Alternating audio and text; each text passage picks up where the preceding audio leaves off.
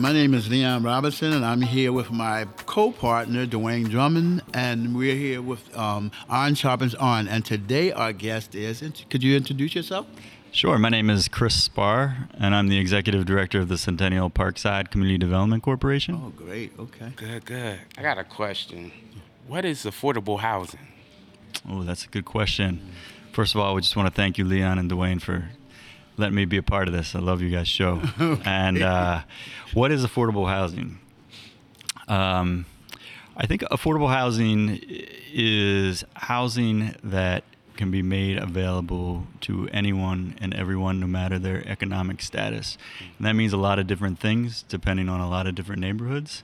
Uh, we know that in Philadelphia, we have a, a, big affordable housing issue, and that we have um, lots of lots of market rate housing being built across the city. But when it comes to affordable housing, uh, due to the cost of construction and the lack of uh, real subsidies, um, it's very hard to build it at the same pace as market rate housing. And so we have a lot of folks who are finding that uh, they can't they can't find housing that suits their economic means. And I really honestly think that housing is a human right, and that housing should be available to anybody, no matter what their economic means. And not only just housing, but housing that is safe, that is healthy, that is sustainable, and that folks never have to worry about losing. I second that one. Okay. I second that one. How does equitable development plays a part in your um, work experience?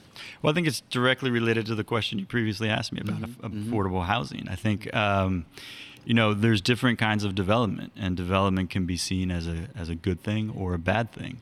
Um, I, I, think that development um, that is equitable mm-hmm. is development that raises up everybody in the community.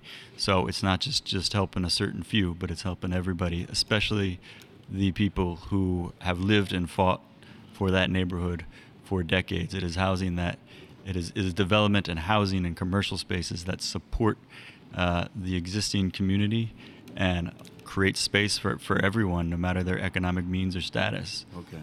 What is a bad, when you say it's a good thing and a bad thing, what are some of the examples of a bad thing? That, that's a great question. I think development that is not inclusive of the needs of the community. So, uh, you know, we know that uh, we, we work in a capitalist society, and, and real estate development is certainly a way that folks can uh, make good money off of, and there's nothing wrong with that. In mm-hmm. fact, mm-hmm. That is why there's programs out there to train our our our, na- our our residents and our neighbors and our communities to to be able to get into real estate development so they can build their own wealth. Mm-hmm. Um, but when development is is held by just a few individuals in the city that the means to do the development and that that development is only there to make uh, the developers money mm-hmm. without uh, concern for the quality of housing that's being built, the uh, health of the housing that's being built, and to your previous question, the mm-hmm. affordability of the housing.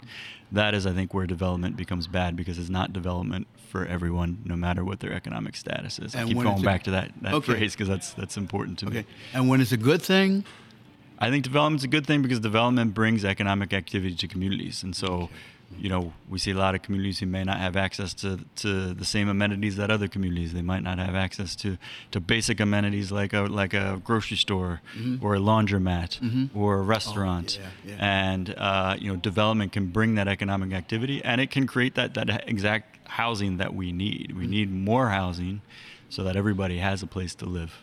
Environmental justice. What does that mean?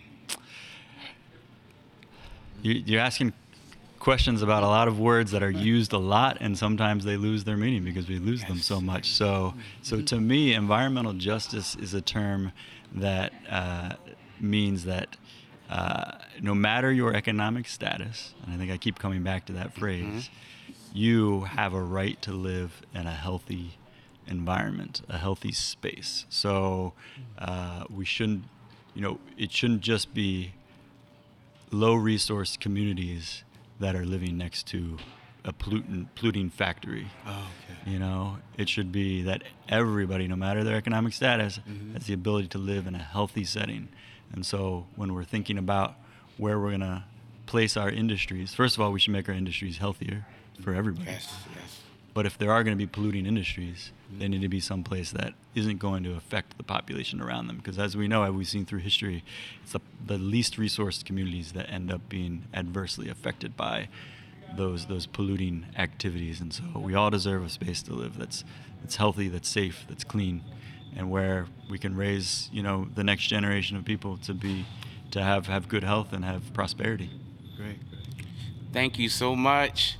I know there's some more uh, sessions going on at this wonderful, wonderful conference that we are at at the Mann Theater in Parkside.